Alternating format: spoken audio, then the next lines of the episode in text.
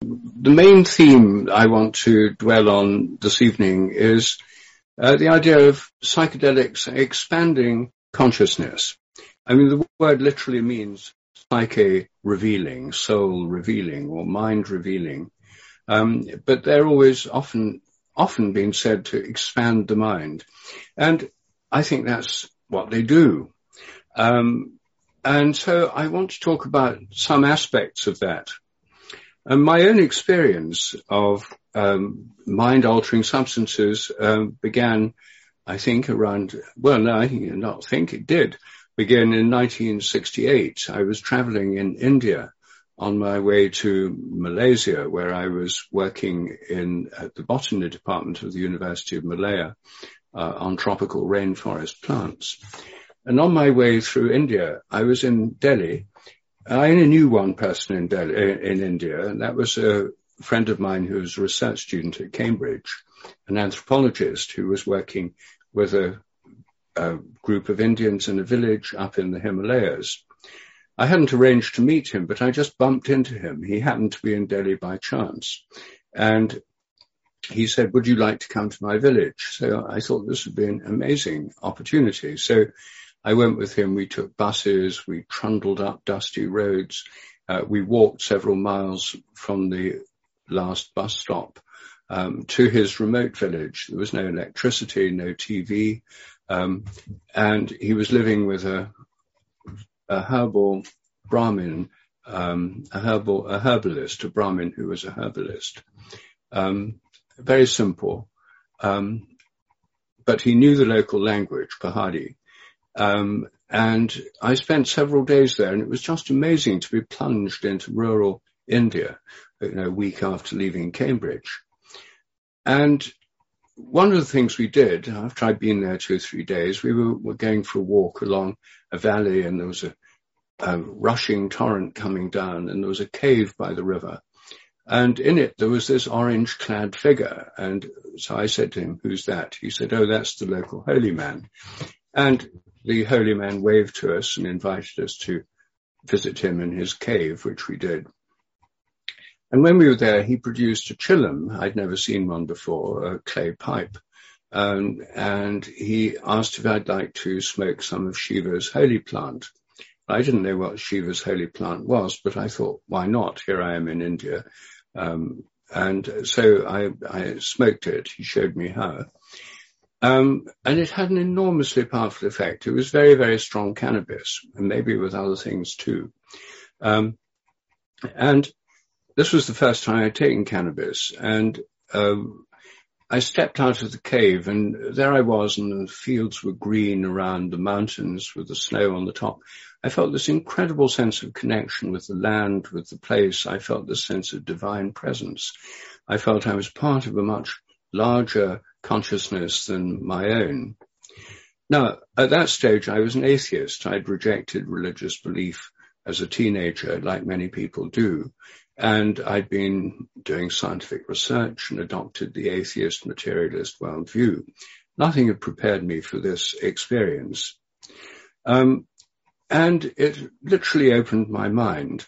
And the cannabis acted as a gateway drug, as we're often told it does, um, for me. And later, when I got back to Cambridge around 1970, um, I, a friend of mine asked if I'd like to try LSD. So um, I did.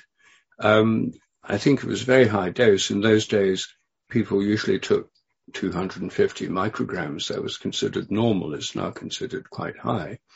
Um, it had a hugely powerful effect upon me. And um, opened my mind and, I went through regions of terror, regions of total beauty, um, uh, colors that I'd never experienced before. Music turned into beautiful shapes and forms, changing along with the music. Plants glowed radiantly and light shot out of them. Um, flocks of birds in the sky had sort of envelopes of around them, the field of the flock I thought I was seeing. Uh, it was an enormously revelatory experience. And it opened my mind uh, to the possibility that consciousness was far more than I'd been taught. I studied physiology as an undergraduate at Cambridge. We had lectures on the brain and on nerve impulses, and I'd studied all that. Um, and I knew the official view was our minds are nothing but the activity of our brains. Um, they're inside our heads, um, and it's all about nerve impulses and so forth. But nothing had prepared me for this. Um, and I got very interested in the nature of consciousness as a result. I started reading philosophy of mind, particularly Hindu philosophy of mind. I took up transcendental meditation around 1971 um, because I got interested in exploring consciousness without drugs um, and finding out more about the nature of the mind from within. Um, later, in the 1980s, I became friends with Terence McKenna and Ralph Abraham, who I met in California. Terence was a great visionary, um, an expert on psychedelic shamanism. Ralph um, was and still is a mathematician at the University of California at Santa Cruz, particularly interested in computer graphics, uh, a field which was enormously influenced by psychedelics, as he himself was the first to admit. And indeed, he was one of the pioneers of this whole field of computer graphics. Um, and since then, I've had many friends who are engaged in research in this area and uh, thought a lot about it. Um, but all along, there's been this tremendous tension between the direct experience of these substances and the official scientific view.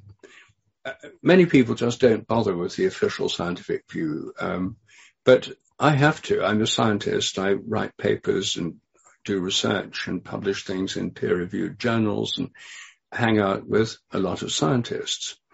Um, and the official scientific view of the mind, as I mentioned, is the materialist view. The mind is nothing but the activity of the brain. Consciousness is a kind of phosphorescence around the nerve endings or a reality, uh, a virtual reality display produced inside the head.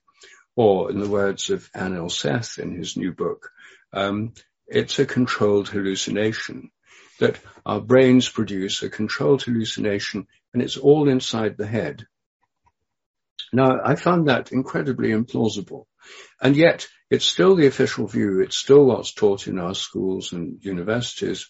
It's still the basis of 99.9% of research in psychology and cognitive science and um, and in, in, in official uh, view and in medicine and official views of the brain.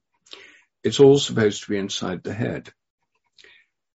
Well, I don't think it is. And one of the consequences of my own experiences was to try and explore how scientifically we could think of the mind as being more extensive than the brain, um, how we can think of the mind as being expanded or extended. I think that the, the first point uh, is that in just normal experience, like now, everyday experience, um, as you see things around you, I'm seeing my room around me, the computer screen in front of me, and so on, um, that the official view is that light comes into the eyes, there are inverted images on the retina, changes in the optic nerve, and changes in various regions of the brain the visual cortex and other parts of the brain. Well, all that's true, um, and it's very good as far as it goes. But the trouble is that discovering that there are changes in the brain when you see things and showing through brain scans where they are in greater detail than ever before uh, doesn't actually explain vision. It doesn't explain, first of all, why you're conscious at all. And secondly, it doesn't explain why you're seeing things outside your head, not inside your head where these images are supposed to be. You're meant to have representations inside the brain, a copy of the external world. Uh, everything you're seeing around you now is a copy inside the brain of what's out there. That's the official view. And yet, that's not how it actually feels. And nobody's ever seen uh, a virtual reality display inside a brain, even in open brain surgery. Um, people don't see virtual three-dimensional full color virtual reality displays inside the brain. I think what's going on is that when we see things, not only do uh, images come in through the retinas and impulses up the optic nerve and changes in the brain, but we also project out uh, the visual images. So I think everything I'm seeing, the images I'm seeing are not inside my brain. They're exactly where they seem to be. Your image of me on your computer or telephone screen um, is exactly where it seems to be, not inside your brain. It's in your mind, but not inside your head. Um, I got interested in this more extended view of the mind just in ordinary everyday perception. Um, and when I discuss it with colleagues, then they'd say, oh, well, that's just an interpretation. I mean, how could you measure it or prove it? This is just a, a way of thinking about it, at best a speculative theory. Uh, what's real is what we measure inside the brain through electrophysiology and so forth. Well, it occurred to me that one um, test of this would be that if you look at someone from behind, if your mind reaches out to touch them, then you might be able to affect someone by looking at them. And as soon as I thought about it, I realized this is an extremely common phenomenon. Most people have experienced the sense of being stared at, or scopaesthesia, as it's now called scientifically. Um, people have experienced their mind being more extensive than the brain uh, through influencing others or being influenced by others' minds at a distance.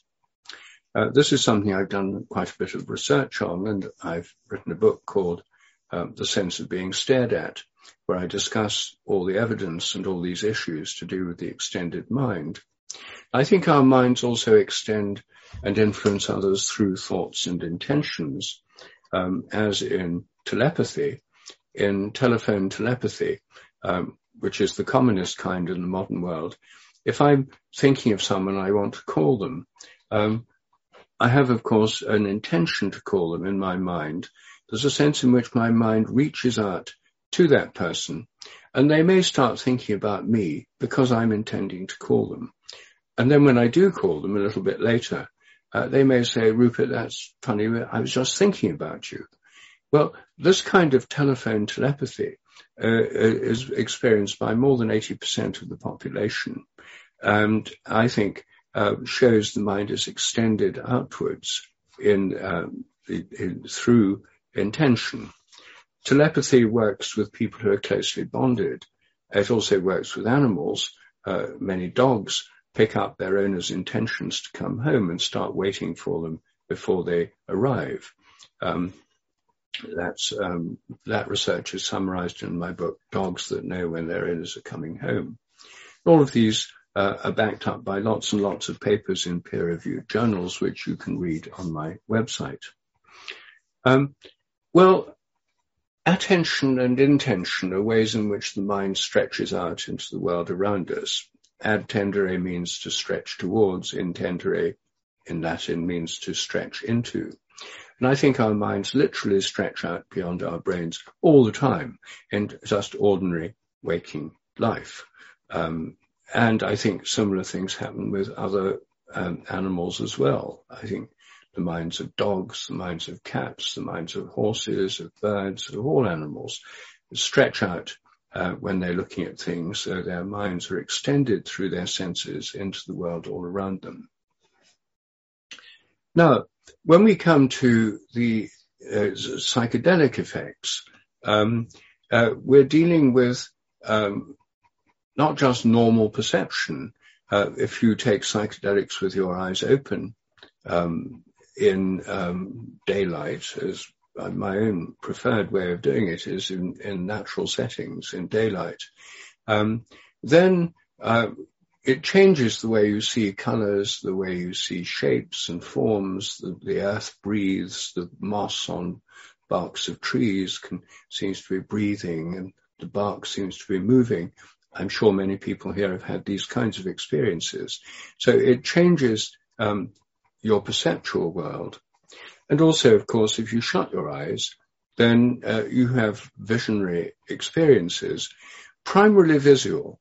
The interesting thing about most psychedelics is that they're visual. They affect the visual sense most. There are very few that affect the auditory sense. I mean, they affect the hearing in the sense that they often produce synesthesia, producing visual effects that go with the music or other sounds that you're hearing.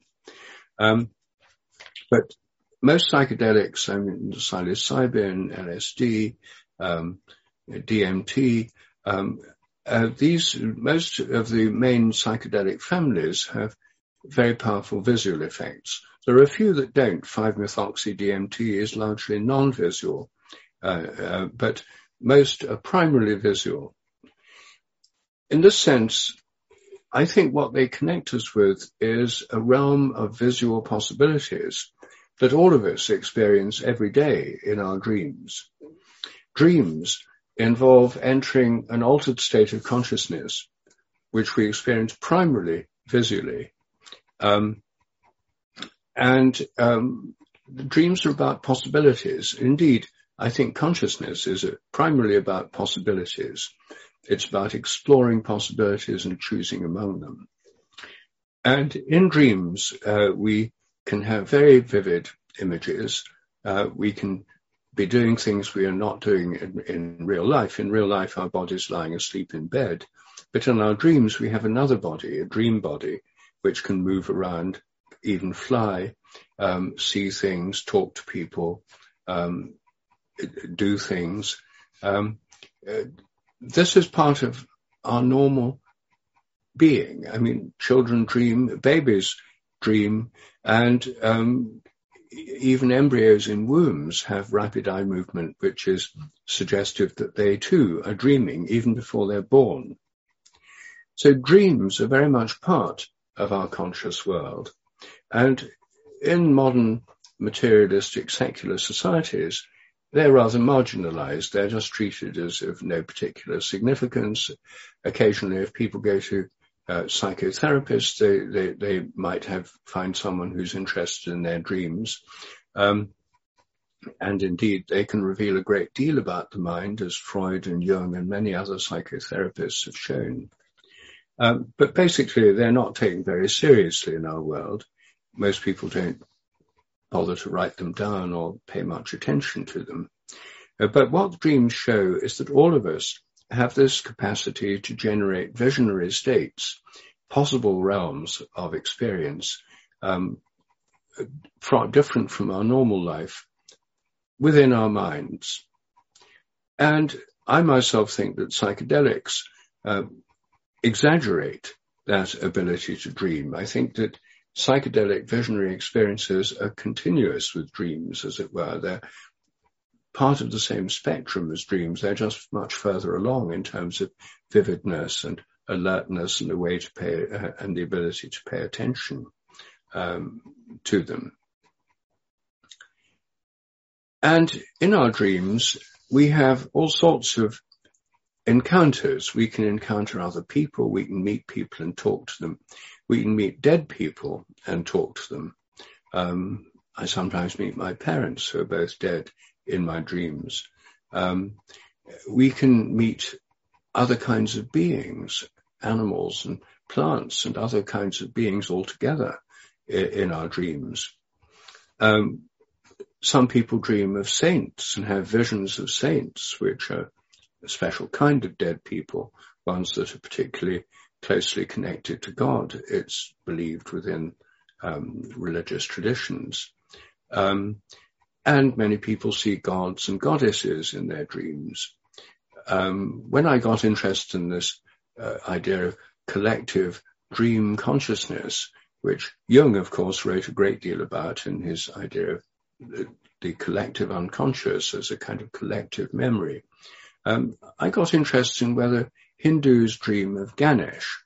Ganesh is an elephant-headed god, a son of Shiva, according to Indian mythology um, who couldn't possibly have existed in real life and, unless there were elephant head transplants, which seemed extremely unlikely. So Ganesh is in a sense a product of the imagination, and yet Ganesh can also be a channel of divine uh, grace or um, because it, it, doesn't have to be um, necessarily a, a, a, real person or real object. It can come through an image. Um, in the um, Eastern Orthodox churches, people have icons to help in their prayer and meditation. They're not worshipping the picture on a piece of wood, uh, but it's acting as a channel through which uh, some uh, spiritual energy can flow into them. Anyway, I got interested in whether Hindus dream about Ganesh, and I discovered online there are whole Ganesh dream groups in India where uh, groups of people are discussing their Ganesh dreams with each other.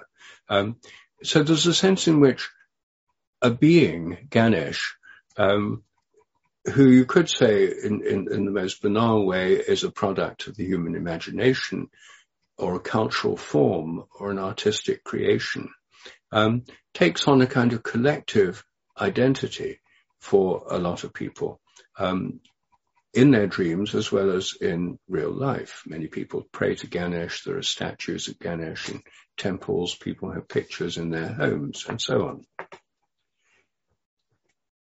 So when people are having psychedelic experiences, one of the things that my friend Terence McKenna was very interested in was people's encounters with entities. Uh, they encountered beings. Terence talked about encountering what he called machine elves uh, on DMT uh, uh, trip in DMT trips. Um, lots of people encounter beings of one kind or another. Well, I don't think that these beings that people encounter in psychedelic experiences are necessarily that different from those that people encounter in dreams or in other altered states of consciousness like shamanic trances. Some cult- in some cultures, shamans take psychedelics, but in other cultures, um, they enter trance states through different means, chanting, drumming, um, uh, and uh, other methods of entering altered states of consciousness.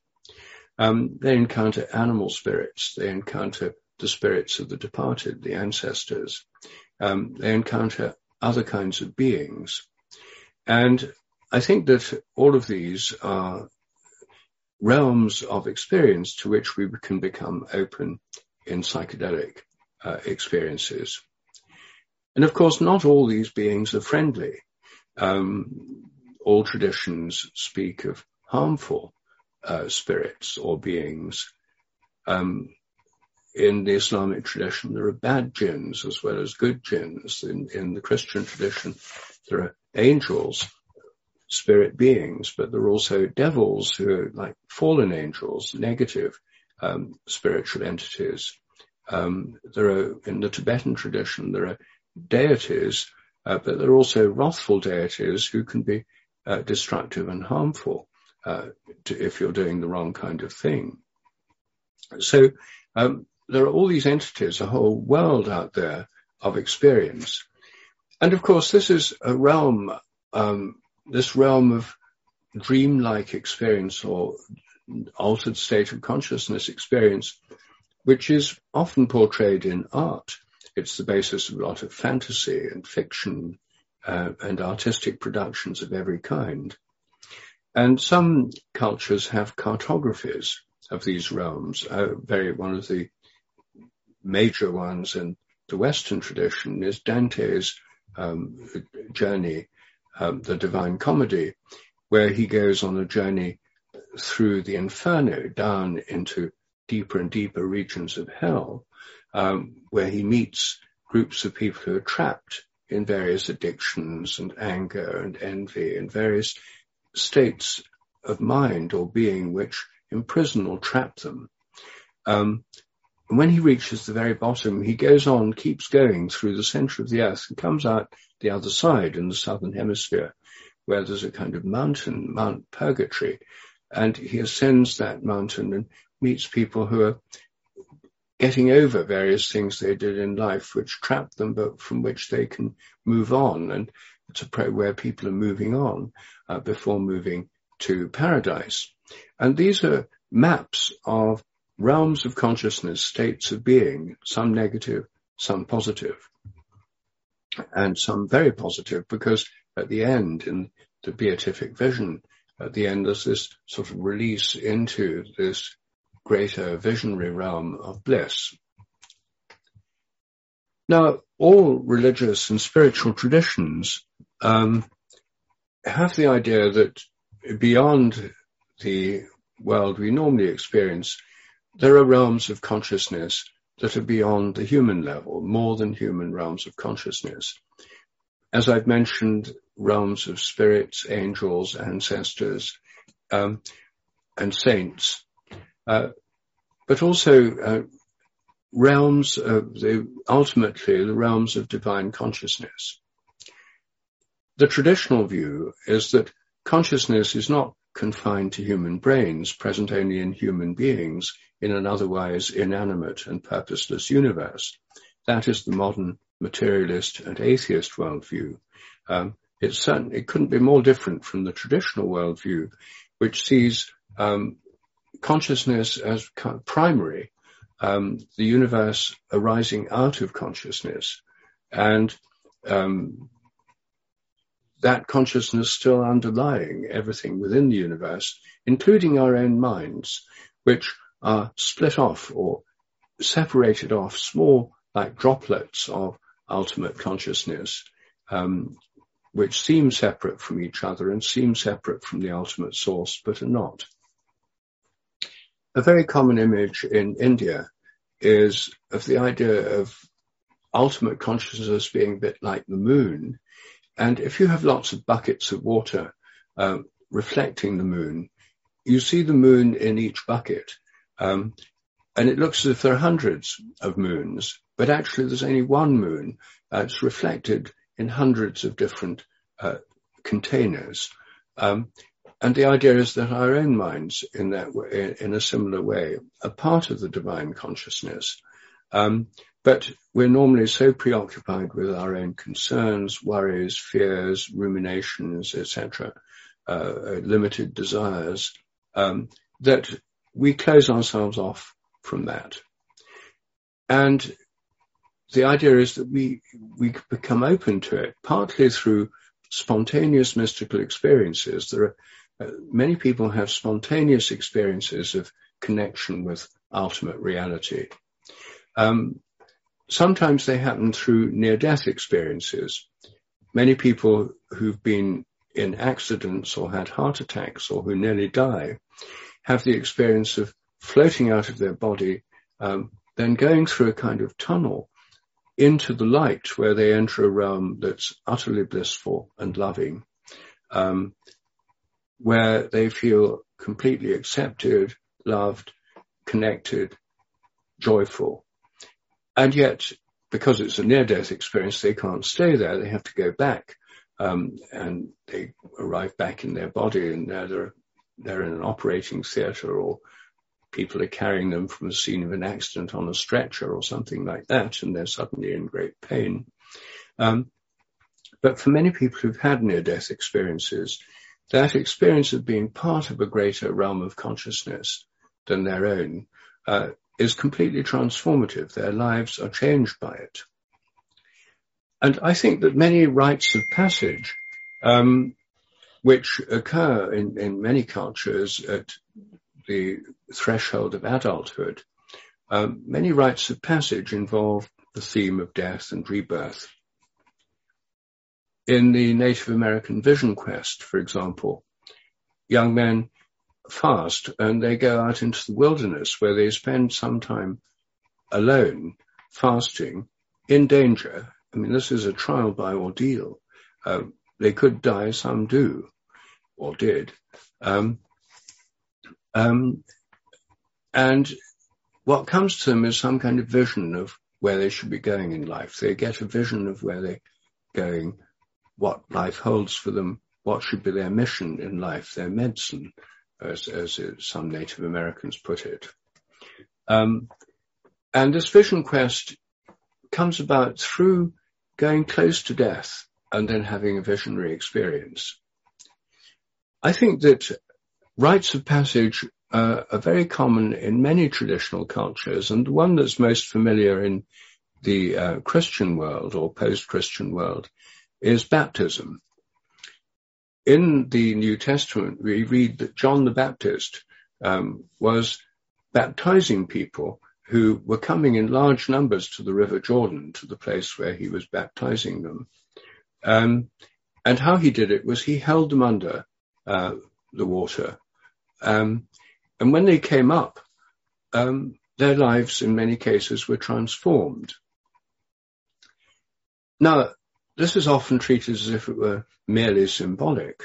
Um, but I think if we see it in a different way, it makes a lot more sense. I think what John the Baptist might have been doing was inducing near-death ex- experiences by drowning, holding people under just long enough so that they had a near-death experience on the edge of dying by drowning. Now, um, he may have lost a few, uh, especially when he was starting out, but um, um, he was very experienced by the time Jesus went there and was baptized by him. And the first thing we read about of Jesus' vision of his connection with God was through his baptism, uh, this sense of deep connection, um, deep affinity with God. And that transformative experience, a rite of passage, um, I think uh, certainly was symbolic of death and rebirth, but why have something that's symbolic when you can have the real thing it takes a minute or two longer? Um, so this, I think, was rediscovered by uh, Baptists in, in the 16th and 17th century. Um, in the early church, um, soon people did treat baptism as symbolic, um, sprinkling water over babies, um, um, or if immersing them, doing it very briefly.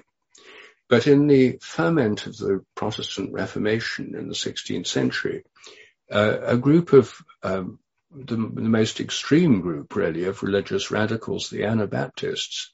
Uh, Anna means again, people who thought people should be baptized again, uh, started having adult baptism through total immersion.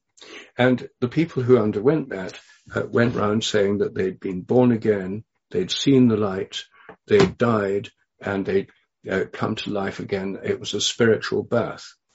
Well, that makes total sense if this rite of passage had been inducing um, a near-death experience in these people. I think that psychedelic drugs can induce rites of passage for uh, for people in near-death type experiences for for many people, and I think for many people today, they serve a similar role to baptism at the time of the New Testament or among Anabaptists at the time uh, in the 16th, 17th century, and maybe till much more recently. After all, in the United States, it's the Southern Baptists who go around about being born again and seeing the light and dying and being reborn. Many of them may actually have had this kind of near-death experience. I don't know enough to to to to have done a survey, but um, it would make complete sense if they had. Uh, everything they say would make sense. Um, well, Stan Grof, who was one of the pioneers of LSD research in the 1960s and 70s, collected more than 2,500 accounts of LSD experiences from people. This was when it was still legal. And um, one of the things he noticed is that many of these accounts, people described an experience that, of taking LSD that was at first extremely scary. They felt constricted, imprisoned, trapped. Um, they felt they were in a hell-like state. And actually, this is what happened when I took it myself the first time. I'd never heard of Stan Grof or his research, but I felt I was trapped in a kind of underground, underwater state, completely imprisoned. I thought I'd gone mad. I thought I'd never escape. I thought I was trapped forever. I thought I was in hell. And to prove it, uh, neon signs with hell written on them lit up all around me. Um, so uh, I was trapped. Well, Stan Grof says this is a very common kind of experience. Then people find themselves going through a kind of tube or tunnel um, into the light. I myself had that kind of experience. I, a, a reassuring word from my companion got me out of that hell-like state and I felt I was rising up through the water towards the surface and then broke out of the surface of the water into light and a place of joy and peace and beauty, um, exquisite beauty, revelation. I, it was a kind of near-death experience. Um, well, Stan Grof says that that is, in the accounts he studied, a very common and recurrent theme. Other people have had this uh, kind of experience with DMT. Um, and I think that, uh, I mean, I can't ask everyone here how they've been affected, um, but I suspect that this is a relatively common experience as a kind of rite of passage, especially if taken with fairly high doses as an initiatory experience into psych- psychedelics. The experience of being in that realm of joy and bliss is not unique to psychedelics, of course. It's part of the mystical experience that comes through many different kinds of spiritual practice. Um, psychedelics are one, uh, but they're any one of the many ways in which we can open ourselves to the spiritual realm. In my recent books, um, Science and Spiritual Practices and Ways to Go Beyond and Why They Work, in each book, I deal with seven different spiritual practices that have been studied scientifically and shown to have a positive effect. They make people happier, healthier, and taken together, these practices are now, through thousands of studies, shown to make people live longer as well. In other words, spiritual experiences are good for you. Spiritual practices are helpful. The corollary is that lack of spiritual practices is bad for you probably makes you unhappier, unhealthier, and live shorter. Um, so in, in this book, Science and Spiritual Practices, I discuss a number of practices, including uh, meditation, the practice of gratitude, uh, pilgrimage, singing and chanting, uh, connecting with nature. And in this book, Ways to Go Beyond, I discuss further practices, including petitionary prayer, um, fasting, um, and spiritual openings through cannabis and psychedelics, um, and a range of other uh, practices as well, including sports, uh, which I think is one of the main ways in which people in the modern world uh, alter enter altered states of consciousness. It's usually thought of as supremely secular, but many people have spiritual experiences through sports. So, um, psychedelics are not the only way of entering these uh, spiritual realms, but for, they're one of the quickest and in the modern world, one of the uh, most important ways, I think, as a rite of passage for opening up the very possibility of spiritual experiences. It was certainly was for me and for many people I know. Now, there's then the question of what's actually going on here. Um, if you talk to a materialist, and all of us have got materialist friends and acquaintances, they'll say, well, all that's happening is these molecules are interfering with the functioning of the brain. Uh, the activity of the brain changes. We know that's true because of brain scans of people on drugs. Um, and it's all just inside the head. Well, that comes back to the contracted mind view, the official materialist worldview that says it's all inside the head. Um, and some people who take psychedelics believe that. Um, but most people who take them find it increasingly difficult to believe, like I did myself, um, and find that these experiences open them up to the idea that the mind is vastly greater than um, the brain, both in ordinary everyday experience uh, through perception and um, as I've talked about already, um, also through dreams and through the whole realm of the imagination, the imaginal realm, and also through these mystical experiences. there are some people who uh, don't want to go as far as God in their psychedelic uh, in interpretation of their psychedelic experiences.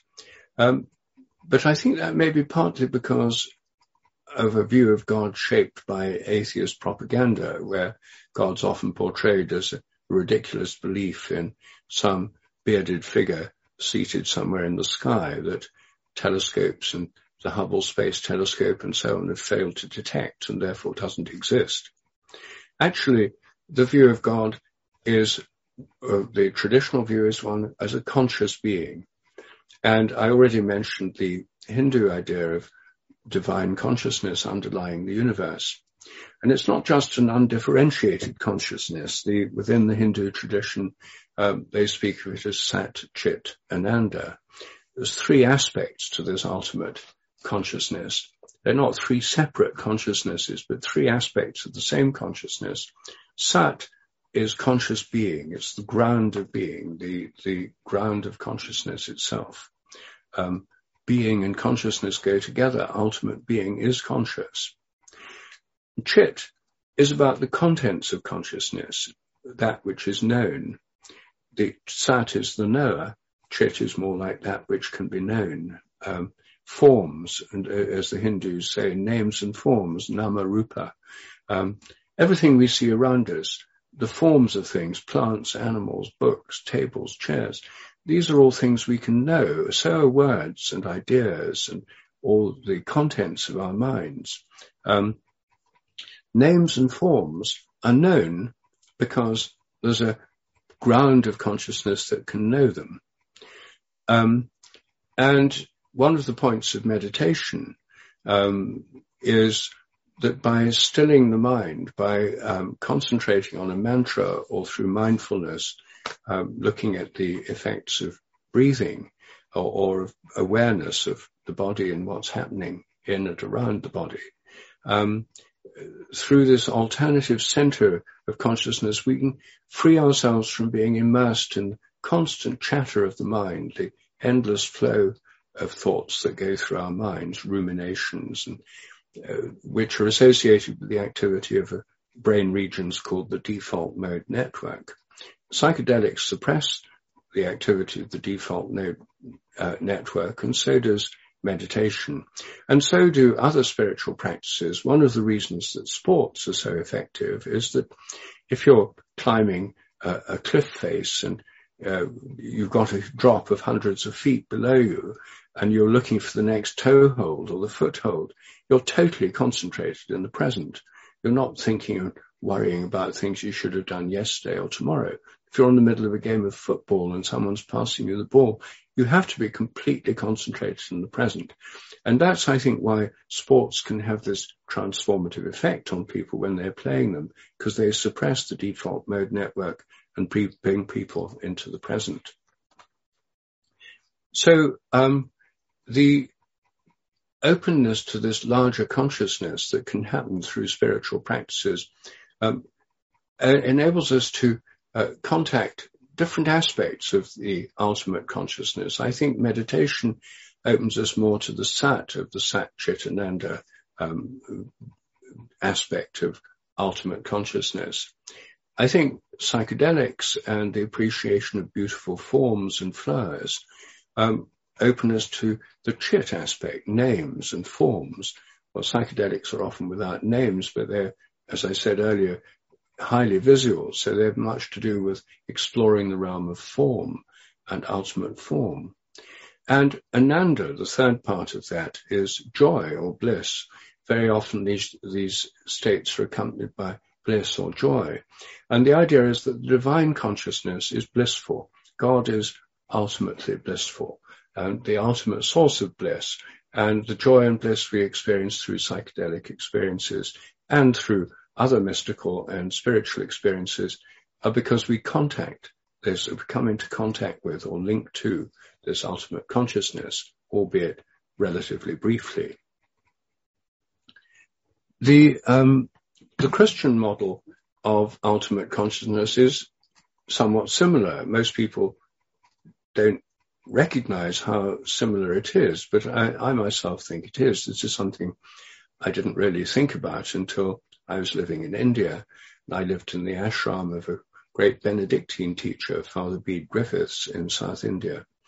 It was called Satchitananda Ashram in Indian and in English, the Ashram of the Holy Trinity. Um, Sat in the Satchitananda model is being, conscious being. And in the Christian model, this is God the Father. When he first announces himself to Moses in the Old Testament, and Moses said, what, who are you? He says, I am who I am. Conscious being in the present is the defining feature of this ultimate divine principle. Then the chit form to do with forms uh, in the Christian model of the Trinity is the logos, which is rather like the Platonic forms and ideas in Greek philosophy, particularly Plato's philosophy, the names and forms of all the things that we can have in our minds or know. And the Holy Spirit is the principle of movement or flow, wind and breath and flow. And the, the basic model in the Hindu, uh, in the Christian Trinity is, is, is speech. God is the speaker. And whenever you speak, as I'm speaking now, you have on the one hand a flow of breath. If there wasn't this flow of breath, my words would be inaudible. They'd be inside my mind, but you wouldn't be able to hear them. And if it wasn't for the pattern or the forms of the words that start off in my mind, that take on form or structure through the flow of breath, each word has a different form, a different vibratory pattern, um, then you wouldn't, uh, there wouldn't be any transmission of words. So I'm the speaker, there's the outward flow of breath, and there's the words that are carried by it which have form. And that's, I think, the most fundamental metaphorical model of the ultimate nature of consciousness in this Trinitarian model. Now, of course, there are theologies that say, well, the ultimate reality is so far beyond anything we can conceive, uh, we can't know it. In the Hindu tradition, that's called Nirguna Brahman, Brahman without qualities, beyond all we can conceive, as opposed to Saguna Brahman, Brahman with qualities. Um, and in the Christian tradition, the Holy Trinity, the ultimate nature of God, um, is um, the, the, the way that God interfaces or manifests in the world. But beyond that, known through the deepest kinds of spiritual experiences is what Meister Eckhart, the great medieval mystic, called the Godhead, which is like Nirguna Brahman, God beyond all qualities, form, or ability to define uh, his nature or her nature, because once you're at that level, gender is quite meaningless. So I think that the what psychedelics can do is help to open up the mind, literally mind expanding, not the only way of expanding minds, um, and uh, but for many people a very important way of expanding minds. And through expanding our mind, recognizing our minds are part of vastly greater um, conscious realms, which include all sorts of other minds as well, beings that we can encounter in dreams, in visions, in psychedelic altered states of consciousness, uh, which include a whole taxonomy of animal spirits, ancestors, angels, saints, uh, jinns, uh, demons, uh, um, dakinis, and so on. I mean, there are many, many um, realms of being there and also many kinds of beings in those realms. Uh, various traditions have different taxonomies of these beings. And I think people who take psychedelics unprepared for this are often surprised that they that, that these realms are not unpopulated or just generated inside their brains, but they have a population. There are denizens of these other realms. And then ultimately, uh, the idea that our minds are derived from a source beyond all these forms, including all these spirit beings, which sustains them all and sustains our own minds, uh, our own minds as well. Now, you can step back from that vision as much as you like. And if you're a totally committed materialist, you can say, well, it's just a trip. It's all happening inside my brain. Um, it's all just molecules changing the way my brain works. And there are some people perfectly happy with that belief system. Uh, well, I don't think they're perfectly happy. I think it's a fairly depressing belief system. And I think that's why the endemic uh, problem of modern societies is depression.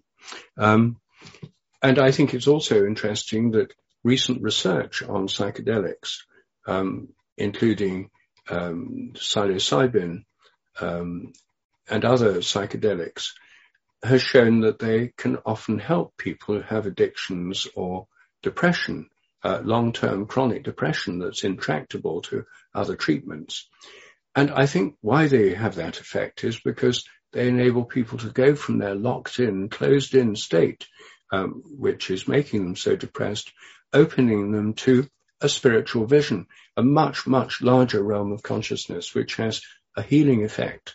And that's, I think, why uh, recovery from depression or addiction is very often associated with a spiritual path, either 12 step recovery programs, which are essentially spiritual programs opening to a spiritual realm, or through probably much quicker method through psychedelics opening to this vaster, much vaster realm of consciousness, which transforms people, just as near-death experiences transform people for the same reason. They're open to a much larger realm of consciousness. Well, that's a summary of what I uh, wanted to say this evening. And, and um, as you see, I think that we can learn quite a lot from psychedelic experiences. We can also, of course, people do get lost. Uh, some people are driven psychotic by them, uh, often if they uh, take them under the wrong kinds of conditions without proper social support or guidance. Um, and particularly if they're prone to psychosis in the first place. I'm certainly not advocating psychedelics in the drinking water as a cure for all society's ills. Um, but I think used responsibly, um, and in the right kind of framework, um, they can be enormously helpful in our spiritual and religious journeys. Thank you so much, Rupert, for sharing that with us, uh, speaking on consciousness and psychedelics. Uh, we now have about 30 minutes to open up to questions. So if you have any questions, just go to the chat and type it down, and I'll just read it out to uh, Rupert. so the first question is from and Jacob Jones, given the potential of psychedelic experiences to radically alter our worldviews, do you think that governments tend to be anti-entheogens because of this? And the likelihood that users of psychedelics will be less receptive to authoritarianism? Well, I don't know. I mean, the governments on the whole have tended to be against uh, psychedelics um, although that is changing now. I mean, we're now seeing legal research and the use of psychedelics in uh, in, in, medical con- conditions, mm. and in some countries like Brazil, um, the use of psychedelics in religious contexts is is not illegal. Those are psychedelic church. Well, there are several psychedelic churches in Brazil. The best known is Santo Daime. The other one is União do Vegetal. Um, and um, members of Santo Daime is a, a Christian church with, um, where the sacrament is ayahuasca.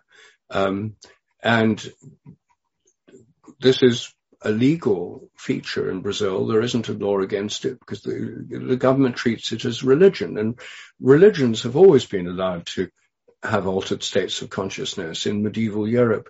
Um, governments didn't try to suppress until the Reformation. They didn't try to suppress uh, hermitages and monasteries and convents where there were many people spending hours and hours a day in meditative uh, uh, prayer and contemplative prayer, many of them reaching uh, visionary and amazing altered states of consciousness. In India, uh, it's traditionally been the case that rishis, seers or sages meditate in caves in the Himalayas and elsewhere, um, many of them, uh, many holy men smoke uh, ganja or um, cannabis. Um, and again, that was always part of the traditional society. Um, so I think most in, in, in Islamic countries, the, the, Sufis and other groups um, cultivate altered states of consciousness through singing, through dancing, um, and through rhythmic breathing. Um, and again, these are not things that are, were traditionally suppressed. I think modern secular um, governments, which have largely bought into the materialist worldview, um, see these as disruptive uh, influences that could lead to trouble, um, and do do seem to think that it's their duty to suppress them. Um, but I don't think this is inherent necessarily in the nature of government, because uh, most governments throughout most of human history have been open to religion, to spiritual uh, states of consciousness. They've, uh, although the people in government haven't necessarily practiced them themselves, they've acknowledged them.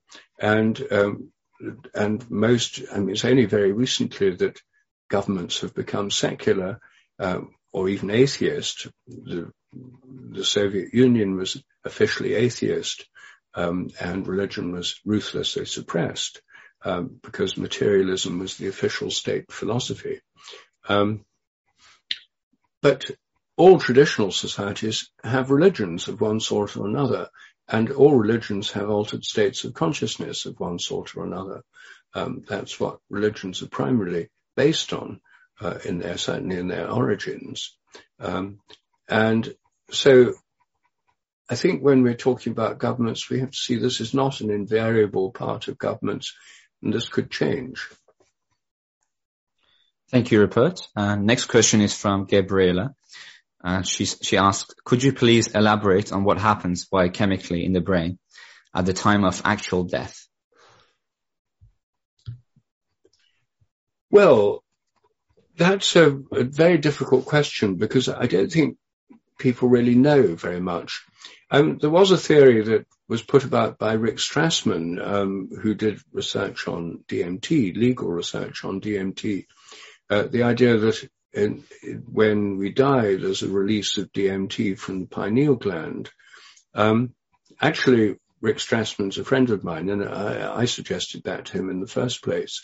Um, because I myself, my PhD is in biochemistry from Cambridge, and I was working on tryptophan biochemistry um, in plants. When the amino acid tryptophan breaks down, um, it releases, among other things, the plant hormone auxin. In animals and plants, when it breaks down, it also releases tryptamine, uh, and 5-hydroxytryptamine is a neurotransmitter in animal brains, serotonin is its other name. And dimethyltryptamine, DMT, um, is a very powerful uh, psychedelic. And these breakdown products of tryptophan uh, are released when proteins break down, when cells die. Um, but the effects of near-death experiences or death experiences happen very fast. Um, there isn't really time for all the cells to start breaking down. It may be that um, some neurotransmitters or even DMT, which is produced naturally in the brain, uh, can be uh, produced and may account for some of the near-death experiences. But I'm not a chemical reductionist. I think that there's no need for us to try and force all these experiences into a kind of psychedelic mold where we've endogenous psychedelics produced in the brain um, might help to explain some of these um, experiences during death, but they might not. I think is an open question. And, you know, in, in, in dying brains, again, there's the, the, it's, it's a reversible process. As we know from near-death experiences, people can have astonishingly intense near-death experiences and they, their brain can be flatlined for minutes. Um, but can't be too long before they're brought back to uh, life if they're resuscitated. Otherwise, there's irreversible brain damage.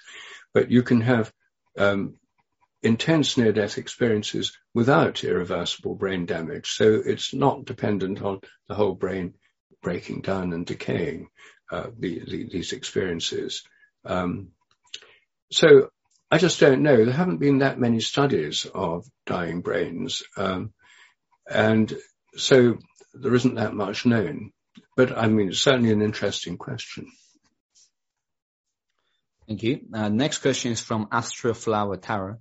Taking into account the changing, changing morphic fields within people, all animals and um, vegetation on this planet, this is also noticeable across the solar system. Does this have an effect on shamanic activities and human evolution? Should technology adapt to the human consciousness rather uh, than like Elon Musk adapting human to technology? What developments in consciousness and technology will the future hold? Well, that's a pretty far-ranging question. Um,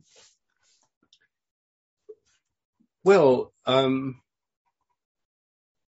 well, I certainly am no Elon Muskite, um, and I'd be perfectly happy if Elon Musk and his friends do emigrate to the moon and stay there. Um, um, I think that the one of the things that uh, technologies have done for human consciousness is precisely through the invention of psychedelics. I mean, LSD is a synthetic compound based on a fungal product, um, lysergic acid in ergot. Um, uh, but I, I, think we can, uh, I think there's, we've already got a huge drug industry for legal drugs of every kind. Um, and I think that the psychedelics uh, can play a socially transformative role. I'm slightly ambiguous about legalizing them though, because as soon as they're legalized, then large corporations will try to patent them. And as happened with legalization of cannabis, there's now enormous corporations and sort of the cottage industry of home growers and small scale operations is being wiped out by vast industrial uh, concerns. Um, and I, I, think it would be a great shame if that happened to psychedelics. Um, I think that in terms of evolution of consciousness, I think one of the great uh, challenges comes more for religion than for science. Um, religions are all based on altered states of consciousness, ultimately. The Buddha didn't become enlightened through doing a PhD. He became enlightened through meditating for years under Bodhi trees and elsewhere. Um, Jesus didn't become aware of his divine mission through going to a rabbinical seminary, although he was well versed in the Old Testament. It happened through his rite of passage through baptism by John the Baptist, a kind of near-death experience, and then 40 days fasting in the wilderness, a retreat, a vision quest, um, and then spending a lot of time praying in the hills and the mountains. Um, so I think that the, the religions need to recover that spiritual and visionary dimension, which I think they had and, and still have. Uh, and for example, here in England, we have all our wonderful cathedrals, uh, which I think were buildings designed in the Middle Ages to create altered states of consciousness. Gigantic buildings with stained glass windows, with psychedelic type stained glass windows.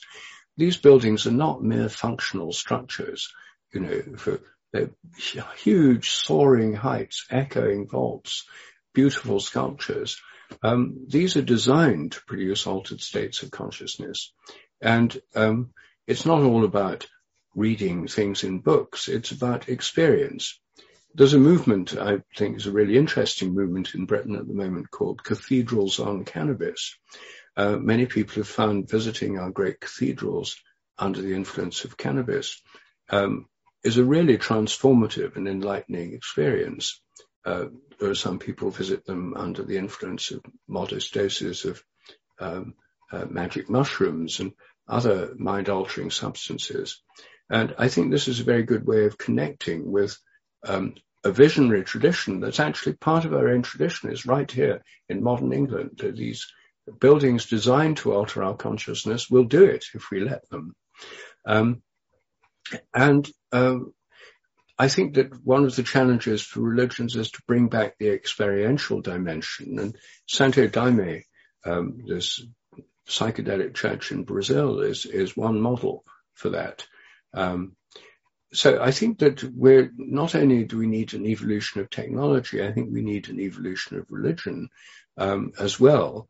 And uh, I think that if the Santo Daime people led retreats, um, for example, um, as people already do lead mushroom retreats in Holland and elsewhere, um, I think that this could be uh, very valuable. They could be rather like going on a religious or spiritual retreat. Well, they would be going on a religious or spiritual retreat um, with people who are experienced in guiding this process. Um, so I think actually the thing that's least developed about the modern world is consciousness and the study of consciousness. And it doesn't necessarily require lots of technology.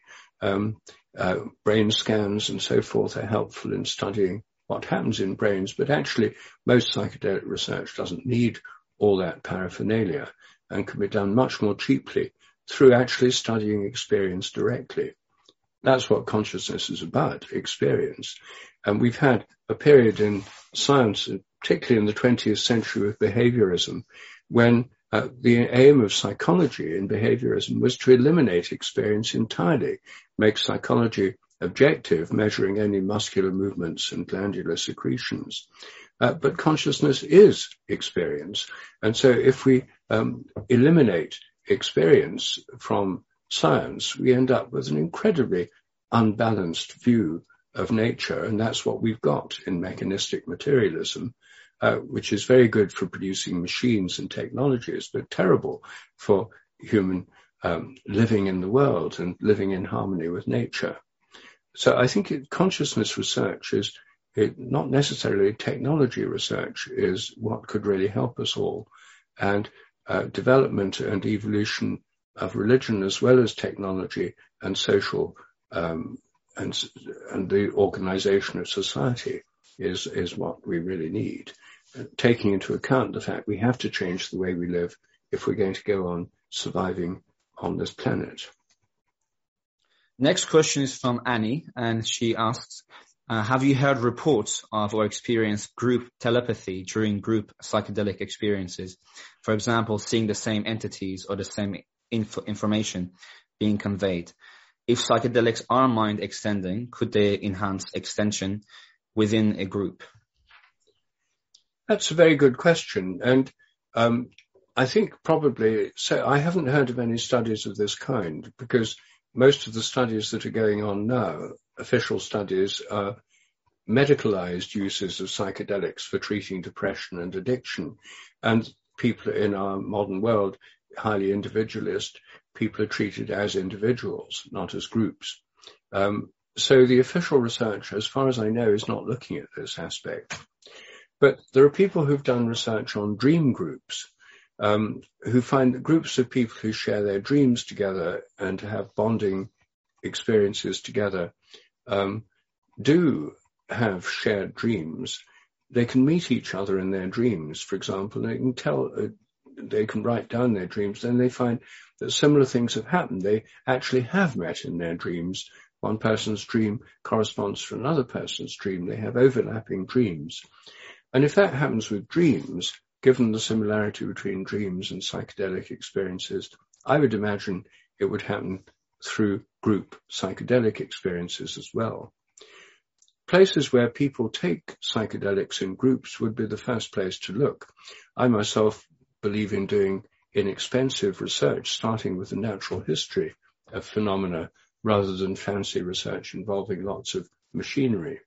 Um, where I'd look if I were looking at this question would be in um, ceremonies of the Native American Church in, in uh, among Native Americans where they take peyote um, ceremonially as a group, and in Santo Daime ceremonies where whole groups take um, ayahuasca together as part of a, a unified group, which is kept unified through singing together and dancing together. And so there are already group psychedelic experiences that are happening um, in these cultures. Um, and if I were launching a project to answer that question, that's where I'd start. Simply ask them, um, have they had this experience or have they noticed it? if they haven't noticed it, ask them if they could look out for it and see whether this does in fact happen. I wouldn't mind betting it does.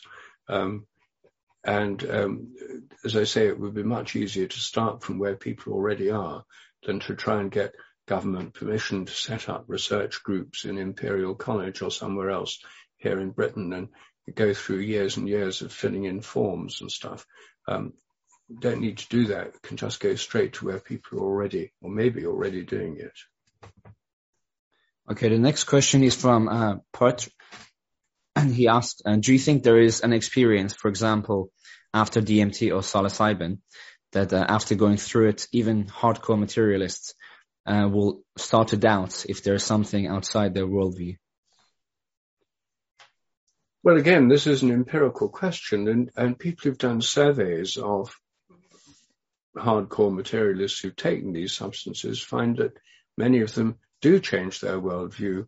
There was one study I read recently where um, the quite a number of people who took part in the study were atheists and materialists to start with, and when they, by the time they'd digested this experience, um, very few of them were still atheists and materialists. Um, atheists are people, of course, who believe there's no consciousness out there um, beyond uh, the human level, or some of them, I suppose, might be cosmic atheists and think there's consciousness in the entire cosmos, but there's nothing beyond. But that would be that would be more like pantheism than atheism. Um, so I suspect that in many people, in many cases, people's worldviews are changed uh, from atheism and materialism. Certainly, that was my own experience, and um, I know many other people who've had that experience. So I think that's one of the reasons we're seeing quite a major social transformation going on uh, in Europe and North America at the moment. I think that the the spread of psychedelic experience, um, which has been going on since the 1960s, really, um, it was underground for a long period. It's a bit less underground now. Um, is having this socially transformative effect. I don't know if there's enough time for one more question. Yeah, okay, um, let's have one more. Okay. Yes. Um, so this is from Gabriela. She asks, besides the use of psychedelics, what kind of practices and books um, do you suggest to improve one's ability to dream?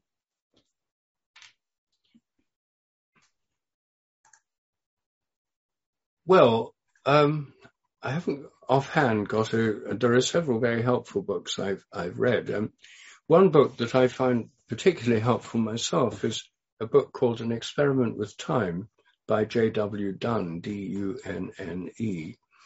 And it's written long, long ago, almost 100 years ago. Um, what Dunne found was that if he wrote down his dreams, uh, kept a record of his dreams, that he found that he was dreaming about things uh, that happened in the next two or three days. Um, what he discovered is that because he got other people to do this, and I did his exercises myself, and I found the same that we normally in our dreams are experiencing not only memories of things that have happened, we're experiencing things that are not personal at all, what Jung would call archetypes and of the collective unconscious. But we can also experience things that haven't yet happened, sometimes a vivid flash of something that happens two or three days later. There's a precognitive element to dreams. Most of us don't notice that because uh, we're not, we don't write our dreams down. We forget them very easily, forget most of them. So one thing is writing them down, which makes one more aware of them and more aware of the way they connect us with our own lives and the future and the past. Um, another practice, of course, and there are several books on this, is uh, of lucid dreaming, uh, where you can become aware during your dream of the fact you're dreaming. And then the dream becomes more controllable. You can go where you want and you can do what you want. You can fly if you want to. Um, and the practice of lucid dreaming is something you can practice. You can improve at. It's, I only very occasionally have lucid dreams, but some people through doing lucid dream practices, Charles Morley wrote a book on this, which um, about dream yoga, um, is uh, you can get better at it. And then that means the dream state, instead of being just random dreams that happen to you, as it were, is something where you can become much more present in your dreams.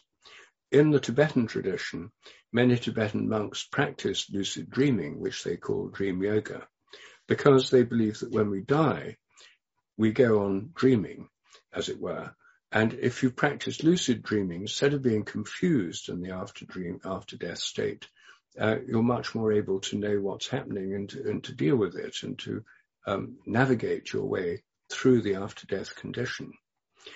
And this actually raises a, a, very general point, perhaps an appropriate one for the, the last question uh, of the evening, um, that these realms of consciousness we explore in dreams and in psychedelic states may continue after we're dead. I personally think that when we die, um, we lose the ability to wake up, um, but we don't lose the ability to dream. It's as if we can go on dreaming, but we can no longer wake up because we haven't got a physical body to wake up in.